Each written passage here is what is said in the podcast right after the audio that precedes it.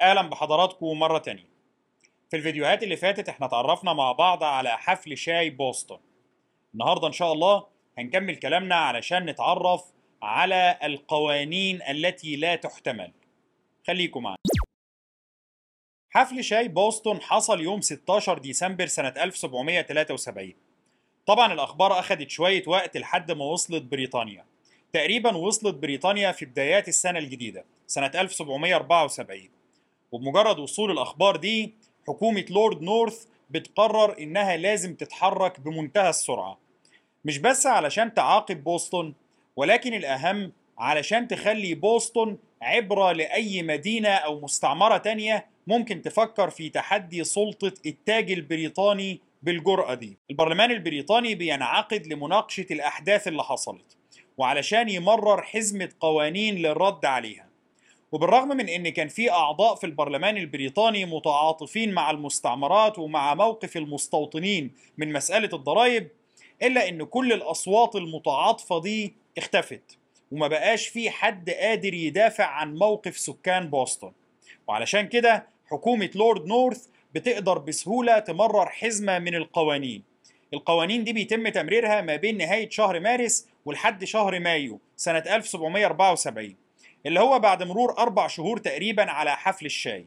حزمة القوانين دي على بعضها بتعرف في التاريخ الأمريكي باسم القوانين التي لا تحتمل. القوانين دي كان عددها خمس قوانين.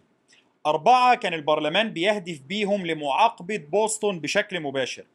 والقانون الخامس كان المفترض إنه مش الهدف منه العقاب ولا حاجة وإنما كان الهدف منه تنظيمي أكتر. لكن لأنه تم تمريره في نفس الوقت فالمستوطنين بيعتبروه واحد من القوانين اللي بتستهدفهم. أول قانون من القوانين دي كان اسمه قانون ميناء بوسطن. القانون ده ببساطة بينص على إغلاق ميناء بوسطن. كده مرة واحدة. مش دي المدينة اللي سكانها بيتحدوا بريطانيا علشان شوية مصالح مادية؟ وهم دول اللي متزعمين الثورة ضد بريطانيا؟ خلاص البرلمان البريطاني بيقرر بجرة قلم إنه يقفل الميناء تماما ويحرم المدينة من أهم مصدر لنشاطها الاقتصادي على الإطلاق. مش أنتوا تجار شاطرين؟ ورونا بقى هتتاجروا في إيه؟ القانون بيمعن في عقاب سكان بوسطن تحديدا بإنه بيقرر نقل مقر مستعمرة ماساتشوستس من بوسطن إلى مدينة سالم مقر الحكم أو العاصمة. وبيقرر ان يتم استخدام ميناء اسمه ماربل هيد كبديل عن ميناء بوسطن. القرار طبعا كان قرار قاسي جدا ولكنه بالرغم من كده تم تمريره في مجلس العموم البريطاني بأغلبية كبيرة وبعدها تم الموافقة عليه في مجلس اللوردات بالإجماع. وبعد تصديق الملك عليه اتحدد يوم 1 يونيو سنة 1774 كموعد لتطبيق القانون. وبالفعل البحرية البريطانية والجيش البريطاني بينفذوا القانون ده بدءا من يوم 1 يونيو. مفيش ولا سفينة هتدخل أو تخرج من ميناء بوسطن مهما حصل. القانون الثاني كان اسمه قانون حكومة ماساتشوستس. الفكرة هنا ببساطة كانت إن ماساتشوستس كانت أكتر مستعمرة عندها حكم ذاتي شبه مستقل عن بريطانيا. يعني النواب المنتخبين في ماساتشوستس مش بس كان عندهم القدرة على صياغة قوانين ولكن الأهم هو إنهم كانوا بيعينوا أهم المناصب التنفيذية في المستعمرة. لدرجة إن المجلس التنفيذي المعاون للحاكم كانوا هم اللي بيعينوه. وبالتالي حاكم ماساتشوستس كان تقريبا هو المنصب الوحيد في المستعمرة اللي بيعينه التاج البريطاني. وده كان بيخلي قدرته على معارضة البرلمان شبه معدومة. لأن حتى المجلس التنفيذي بتاعه اللي هو المسؤول عن متابعة كل أنشطة المستعمرة وإبداء الرأي فيها ما كانش هو اللي بيعينه. القانون الجديد بيخلي كل المناصب دي تقريبا بالتعيين المباشر من البلاط البريطاني أو من الحاكم وبينزع من المجلس التشريعي قدرته على تعيين أو عزل أي مسؤول. بل والقانون بيخلي المجلس التشريعي أو مجالس المدن نفسها ما تنعقدش إلا بدعوة من الحاكم. يعني باختصار مفيش حاجة اسمها حكم ذاتي. ماساتشوستس بقت خاضعة للحكم المباشر من التاج البريطاني. وسكانها ما بقاش لهم أدنى رأي في كيفية إدارة شؤونها. الحكومة البريطانية علشان تضمن إن القانون ده يتحول لعقاب فعلي لبوسطن بتقرر إنها تعين الجنرال توماس جيج اللي هو كان القائد العام للقوات البريطانية في المستعمرات. بتعينه كحاكم لمستعمرة ماساتشوستس اللي هو جابوا لهم حاكم عسكري بالمعنى الحرفي للكلمة. طبعا تطبيق القانون ده تحديدا كان هيمثل نقطة تحدي فاصلة. وعلشان كده هنشوف بعد كده إزاي المستوطنين ردوا على القانون ده. القانون الثالث كان اسمه قانون إدارة العدالة وده ببساطة كان بيدي الحق للحاكم في ماساتشوستس إنه لو كان في محاكمة معينة هتتم والحاكم شاف إن المحاكمة دي صعب يتم ضمان العدالة فيها في بوسطن إنه يحول المحاكمة لمستعمرة تانية أو حتى يحولها لبريطانيا نفسها. خصوصا لو كانت محاكمة حد من المسؤولين. يعني ببساطة لو الحاكم شاف إن الرأي العام في المستعمرة معادي لشخص معين فمحاكمة الشخص ده قدام هيئة محلفين من ماساتشوستس ممكن ما تحققش العدالة لأن هيئة المحلفين وارد تكون منحازة ضد الشخص ده. في الحالة دي من حق الحاكم إنه ينقل المحاكمة لمكان تاني بحيث إن هو يبقى مكان محايد. بس الحقيقة رغم إن الفكرة ممكن تكون مقبولة من الناحية النظرية إلا إن المستوطنين بيرفضوها تماما. وبيسموا القانون ده قانون القتل لأنهم كانوا شايفين إن بريطانيا أكيد هتستغله لإنقاذ المسؤولين الموالين لها من أي تهم مهما كانت خطيرة عن طريق إرسالهم لمحاكمتهم في مكان بعيد يقدروا يتحكموا فيه في ظروف المحاكمة. النقطة اللي بتدعم وجهة نظر المستوطنين هنا هي إن محاكمة الجنود البريطانيين المسؤولين عن مذبحة بوسطن واللي كانت لسه حاصلة من سنتين ثلاثة كانت محاكمة عادلة جدا بالرغم من إنها تمت في بوسطن وبالرغم من إن الرأي العام كان منحاز ضد الجنود. لكن المحصلة النهائية كانت إن ست جنود تم تبرئتهم تماما واثنين فقط تم عقابهم بالوسم. فبريطانيا عايزة عدالة فين أكتر من كده؟ أما القانون الرابع فكان اسمه قانون الإيواء. وده الحقيقة ما كانش قانون جديد لكنه كان قانون موجود من أيام الحرب الفرنسية والهندية. الفكرة منه كانت إنه بيلزم المستعمرات إنها تقدم المأوى للجنود البريطانيين الموجودين في المستعمرات دي. ولكن اللي كان بيحصل على أرض الواقع هو إن المستعمرات كانت دايما بتتجاهل النقطة دي أو كانت بترفض تقديم الدعم والمأوى للجنود خصوصا بعد انتهاء الحرب الفرنسية والهندية. القانون الجديد بقى هنا كان بيسمح لحاكم أي مستعمرة إنه يأمر بتسكين الجنود دول في أي مبنى مناسب. أي نعم لاحقا في خلاف بيحصل ما بين المؤرخين. حوالين هل ده كان معناه إن ممكن الحاكم يسكن جنود في بيت غصب عن صاحبه مثلا أو يطرد مستوطنين من ممتلكاتهم لصالح الجنود؟ ولا هل كان معناه قاصر على إن الحاكم ممكن يختار مباني عامة أو مباني غير مسكونة؟ ولكن ده ما كانش وقت الفهم. المستوطنين بيعتبروا القانون اعتداء مباشر على حرمة بيوتهم وممتلكاتهم الخاصة. أما القانون الخامس وده اللي المفترض أن البرلمان البريطاني ما كانش يقصد بيه عقاب ماساتشوستس ولا حاجة فكان اسمه قانون كيبك وده ببساطة كان بيوسع النطاق الجغرافي لمستعمرة كيبك خصوصا في منطقة أوهايو وبيؤكد على حرية العقيدة للكاثوليك. اللي هم بقايا السكان الفرنسيين في المنطقة. ولكن المستوطنين في ماساتشوستس وفي باقي مستعمرات الساحل الشرقي بيشوفوا إن القانون ده موجه ضدهم بشكل مباشر.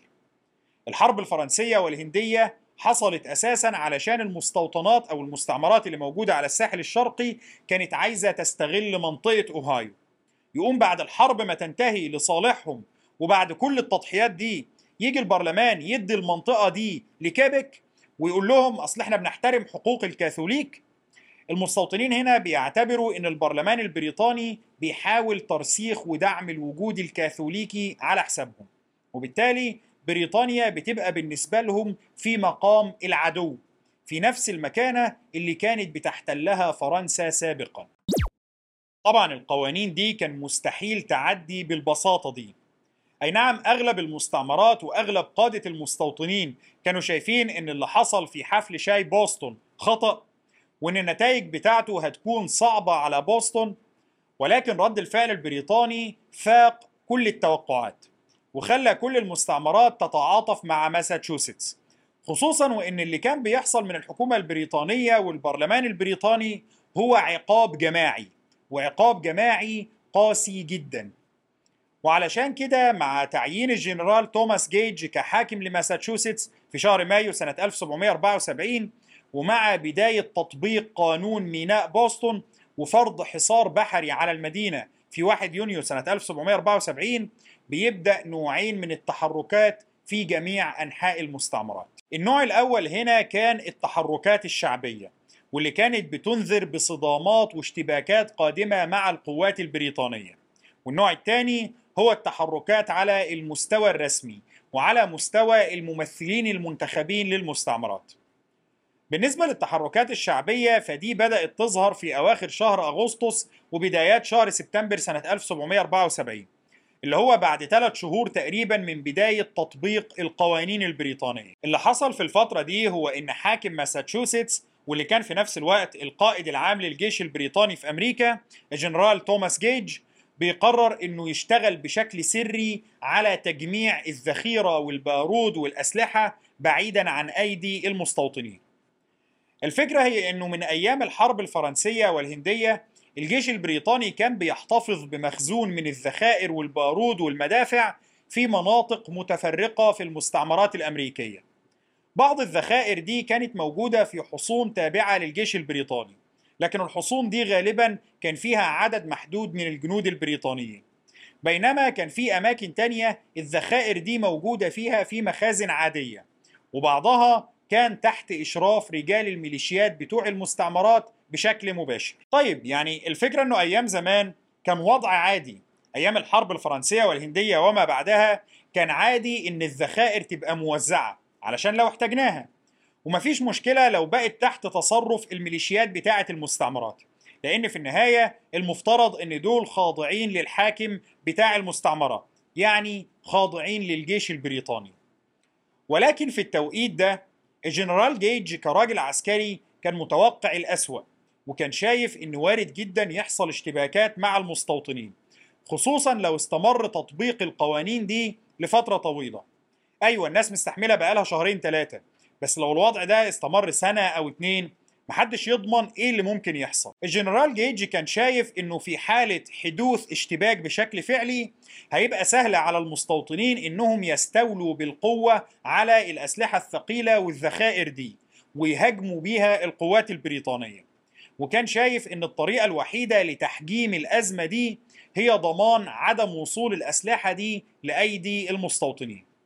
وعلشان كده الراجل بيبدأ بحصر الأماكن اللي موجود فيها الذخائر دي وبيبعت القوات بتاعته بشكل سري علشان تنقلها من الأماكن اللي سهل إن المستوطنين يوصلوا لها ويودوها لأماكن تانية محصنة ومحمية بشكل جيد. واحد من مخازن الذخيرة دي كان مخزن في مستعمرة ماساتشوستس في منطقة اسمها سومرفيل.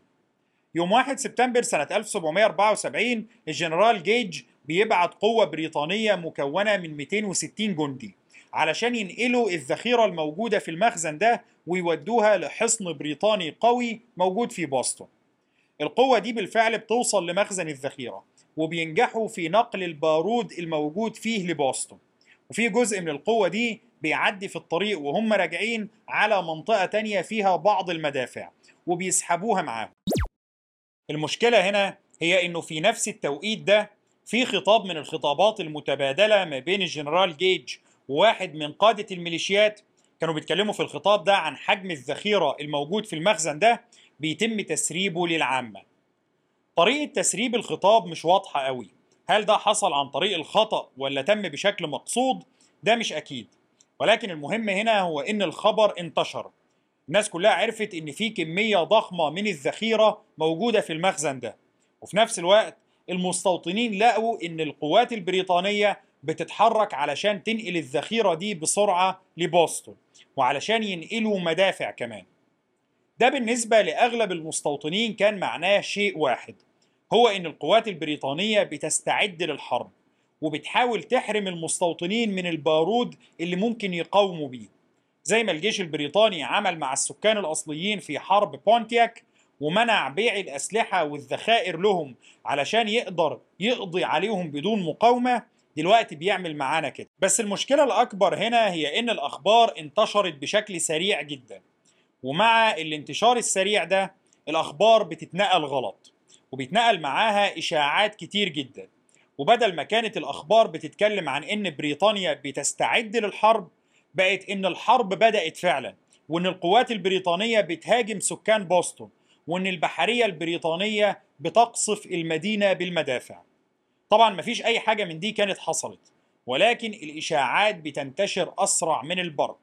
وفي خلال ساعات كان الخبر وصل للمستعمرات المجاورة لحد كوناتيكت كل المستعمرات دي كانت عرفت إن الحرب بدأت وإن بوسطن تحت القصف.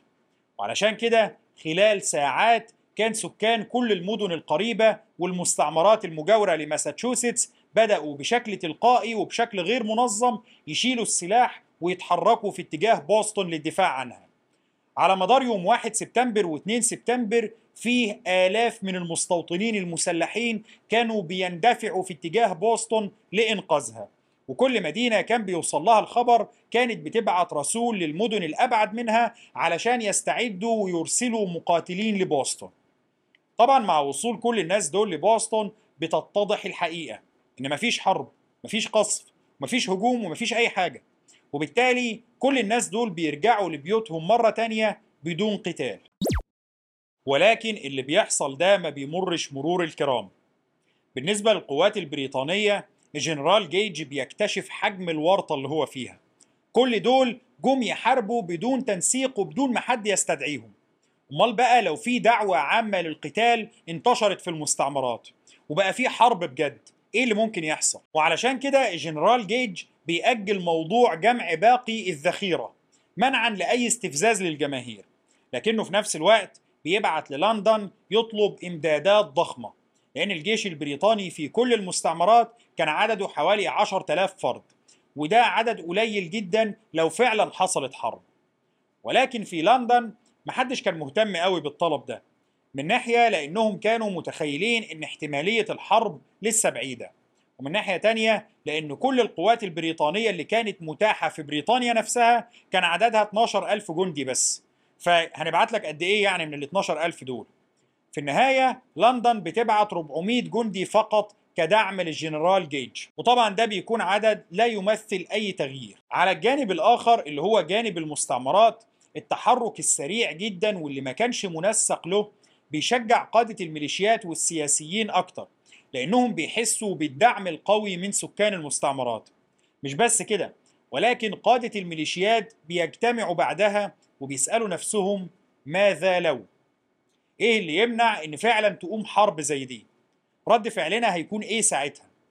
وعلشان كده في مدن كتير بتقرر إنها تخلي جزء من الميليشيا بتاعتها غالبا ربع القوات أو تلت القوات في حالة استنفار دائم بحيث إن لو حصل أي حاجة زي دي لو حصل أي قتال أو اشتباك مع البريطانيين يبقى في قوة متأهبة تقدر تتحرك فورا لنجدة بوسطن لحد ما باقي القوات تكون استعدت.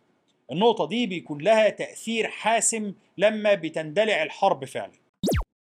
طيب دي كده كانت التحركات على المستوى الشعبي. ولكن على المستوى الرسمي الأمور كانت أكثر تعقيدا. في كل المستعمرات ال 13 تقريبا الممثلين المنتخبين بيقرروا إنهم يتحركوا لتنسيق موقف موحد من اللي بيحصل في ماساتشوستس. وبتنشط المجالس التشريعية المنتخبة ومعاها الكيانات السياسية واللي كان أهمها تنظيم زي لجان المراسلين علشان يعملوا اجتماع أو مؤتمر موحد على مستوى المستعمرات كلها. علشان المؤتمر ده يقرر إيه هو رد الفعل المناسب. زي ما حصل أيام مؤتمر ألباني وزي ما حصل أيام مؤتمر قانون الدمغة. دلوقت عايزين نعمل مؤتمر جديد. الجهود دي طبعا بتاخد وقت لحد ما بينتج عنها شيء. لكن في النهاية في 12 مستعمرة من المستعمرات ال 13 بيقرروا إرسال ممثلين عنهم في المؤتمر المقترح ده. المستعمرة الوحيدة من المستعمرات ال 13 اللي ما بتبعتش ممثلين عنها للمؤتمر كانت مستعمرة جورجيا. وده لأن في المرحلة دي الموالين للملكية في جورجيا كانوا أكتر من المعارضين للندن والقراراتها. علشان كده جورجيا ما بتبعتش ممثلين في الاجتماع ده وإن كانت في مرحلة لاحقة من الصراع بتقرر بوضوح إرسال ممثلين والوقوف بجانب باقي المستعمرات. لكن على أي حال في ممثلين عن 12 مستعمرة بيجتمعوا مع بعض. الاجتماع ده بيحصل في مدينة فيلادلفيا في بنسلفانيا وبيستمر طوال الفترة من 5 سبتمبر ولحد 26 أكتوبر سنة 1774 الاجتماع ده اللي هيعرف باسم الكونجرس القاري الأول. طبعا بداية الاجتماع كانت بعد ثلاثة أيام بس من مسألة مخازن البارود والضجة اللي حصلت بعدها. ولكن مع بداية الاجتماع بيكون واضح إن في مشكلة كبيرة بتواجه المستوطنين أو بتواجه المجتمعين وهي إنهم ببساطة مش عارفين هم عايزين إيه. بمعنى آخر الممثلين المجتمعين دول كل واحد منهم كان جاي وفي ذهنه تصور معين لكيفية حل الأزمة. الناس دول ما كانوش كلهم ثوريين بل كان في بعضهم موالي للملك وموالي للندن وبعضهم كان ثوريين بيعارضوا الملكية على طول الخط وكان في نسبة كبيرة منهم واقفين في الوسط. المحور الأساسي للنقاشات اللي كانت بتدور ما بينهم كانت عبارة عن إنهم بيحاولوا يقرروا مدى ثورية المطالب بتاعتهم هتوصل لحد فين.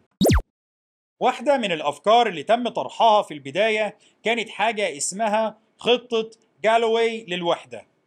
الخطة دي اللي طرحها وصاغها كان سياسي من مستعمرة بنسلفانيا اسمه جوزيف جالوي الراجل كان بيحاول في الخطة دي إنه يلاقي حل الأصل المشكلة اللي هو رفض المستوطنين لسيادة البرلمان البريطاني عليهم.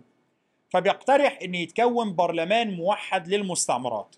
اللي يختار أعضاء البرلمان يكونوا هم أعضاء المجالس التشريعية المنتخبة في المستعمرات مش المواطنين نفسهم. والبرلمان ده يبقى من حقه إن هو يناقش أو يؤيد أو يرفض القرارات المهمة المتعلقة بالمستعمرات. واللي كان أهمها طبعا المسائل المتعلقة بالضرائب أو الجمارك. كده البرلمان البريطاني يقدر يقر قوانين متعلقة بالمستعمرات. ولكن القوانين دي لم تصبح نافذة إلا بعد موافقة برلمان المستعمرات عليها. زي مثلا ما في مجلس للعموم ومجلس للوردات والاتنين لازم يوافقوا على مشروعات القوانين علشان تبقى قوانين سارية يبقى هو ده نفس الوضع هنا. ويبقى احتفظنا بسيادة التاج البريطاني على المستعمرات وفي نفس الوقت احتفظنا للمستوطنين بحقوقهم. وكمان قدرنا نحافظ على الهياكل السياسية والمجالس التشريعية القائمة بالفعل في المستعمرات. الحقيقة إن الخطة دي كانت بتقدم حلول منطقية لأغلب المشاكل الموجودة والحقيقة برضو إنها كانت خطة شبيهة جدا بخطة ألباني للوحدة اللي كان قدمها بنجامين فرانكلين قبلها بعشرين سنة في مؤتمر ألباني ووقتها اترفضت من المستعمرات ومن لندن. المرة دي الخطة كان لها فرصة قوية للنجاح لأنها فعلا بتحل أصل المشكلة القائمة.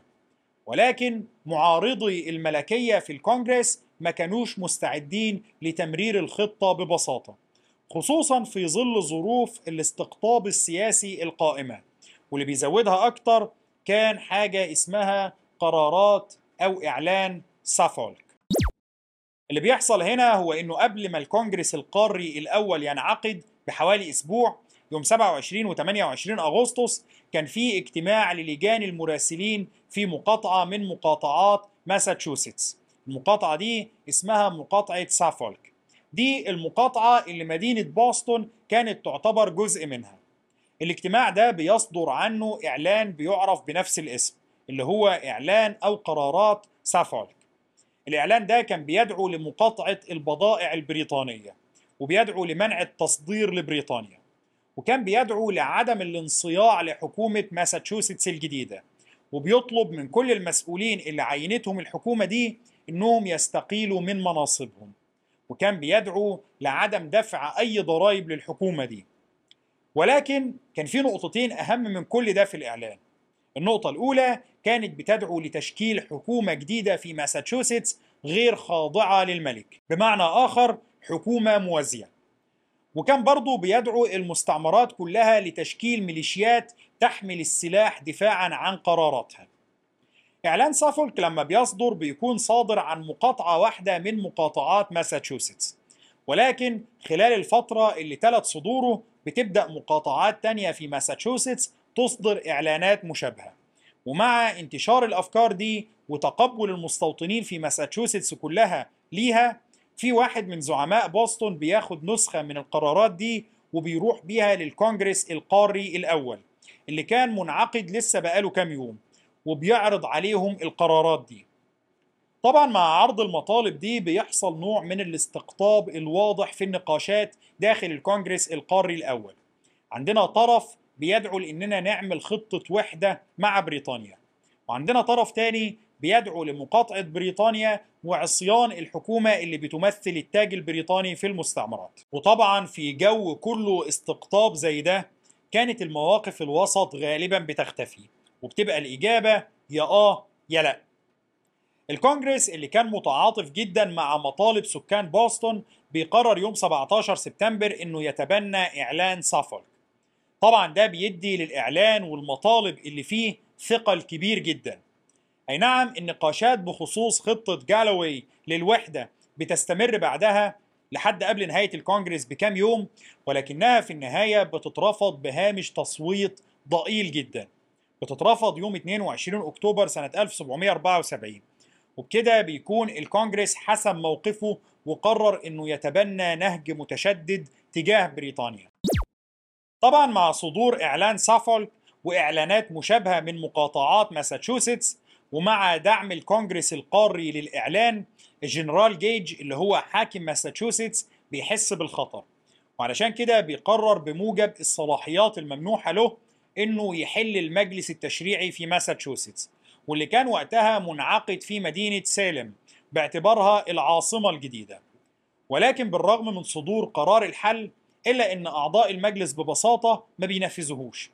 أساسا إعلان سافولك اللي دلوقتي بقى موقف رسمي لكل المستعمرات بيدعو لعصيان الحكومة بتاعة جيج وتكوين حكومة موازية.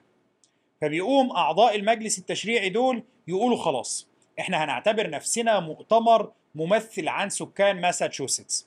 أو بمعنى آخر هنعتبر نفسنا كونجرس مؤقت لماساتشوستس.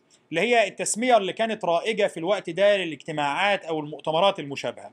أي اجتماع أو مؤتمر سياسي كبير في الوقت ده كان بيتسمى كونجرس. الكونجرس المؤقت ده بيعلن يوم 7 أكتوبر إن هو هيتولى كل مسؤوليات الحكومة بشكل مستقل عن بريطانيا في جميع أنحاء ماساتشوستس. اللي هو كده بالفعل تم تشكيل حكومة موازية. طبعا كده إحنا بقى عندنا اتنين كونجرس. واحد اللي هو كونجرس ماساتشوستس المؤقت وده اللي كان قايم بدور الحكومة الفعلية في ماساتشوستس. والكونجرس الثاني اللي هو الكونجرس القاري الأول واللي كان منعقد في نفس التوقيت ده ولكن في بنسلفانيا. الكونجرس المؤقت في ماساتشوستس بينجح بالفعل في بسط سيطرته على جميع أنحاء ماساتشوستس باستثناء بوسطن نفسها واللي كانت معقل قوي جدا للجيش البريطاني. فما كانوش يقدروا يقربوا منها.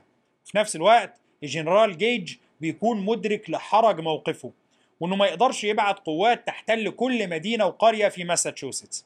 فبقى مركز على إنه يحاول يقبض على أعضاء الكونجرس ده ولكنهم تحسبا لمحاولات القبض عليهم كانوا كل فترة بيغيروا مكان اجتماعاتهم. طبعا الأخبار دي وصلت للكونجرس القاري الأول إن خلاص ماساتشوستس خرجت عن سيطرة بريطانيا.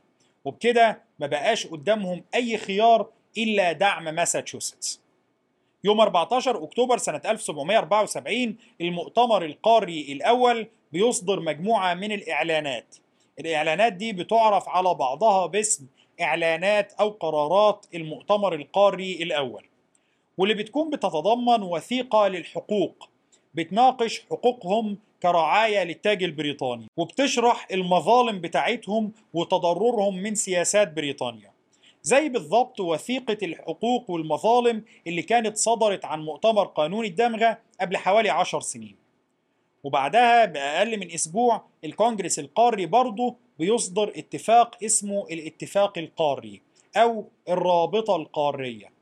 في الاتفاق ده الكونجرس بيقرر فرض مقاطعة فورية على الشاي البريطاني.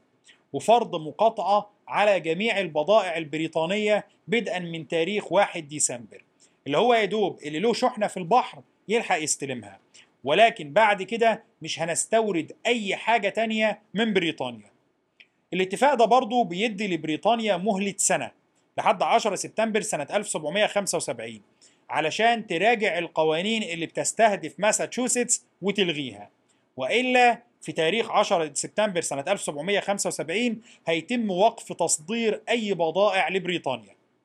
وطبعا لأن الكونجرس كان مدرك لمدى صعوبة الالتزام بقرارات زي دي فبيقرر تشكيل لجان لمتابعة تطبيق القرارات.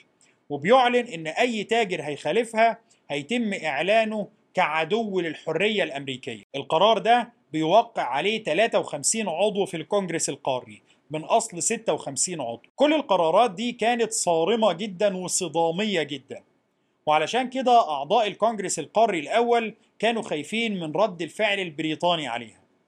وفي محاولة لتخفيف أثر القرارات دي الكونجرس بيقرر يبعت التماس للملك جورج الثالث. بيطلبوا منه إعادة النظر في القرارات دي وبيشرحوا فيه المظلومية الواقعة عليهم. الالتماس ده بيتم صياغته بالفعل وإرساله لبريطانيا. ولكن الكونجرس القاري بيحاول إن هو يخفي نص الالتماس ده ويتوه الموضوع في وسط القرارات الكتير اللي صدرت علشان ما تثيرش غضب المستوطنين. لكن على أي حال الالتماس تقريبا ما بيكونش له أي تأثير في لندن لأنه بيوصل بريطانيا مع أخبار باقي القرارات بتاعة الكونجرس واللي كانت بتشمل مقاطعة بريطانيا تجاريا وبتشمل تشكيل حكومة موازية في ماساتشوستس. وعلشان كده البرلمان البريطاني ما بيهتمش بالالتماس والملك جورج نفسه ما بيعبرهوش وما بيردش عليه بشكل رسمي ابدا. أما من الناحية الفعلية فمع إن مستوطنين كتير كان عندهم أمل ولو بسيط إن الملك يتدخل لتهدئة الوضع بالرغم من إن النظام في بريطانيا كان بيحتم على الملك إنه ما يعارضش توجهات الحكومة والبرلمان.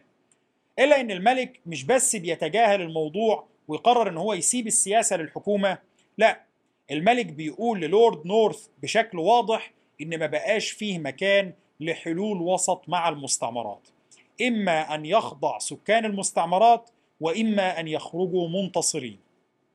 هنقف لحد هنا النهارده إن شاء الله والأسبوع الجاي بإذن الله نكمل كلامنا علشان نشوف إزاي بدأت حرب الاستقلال الامريكيه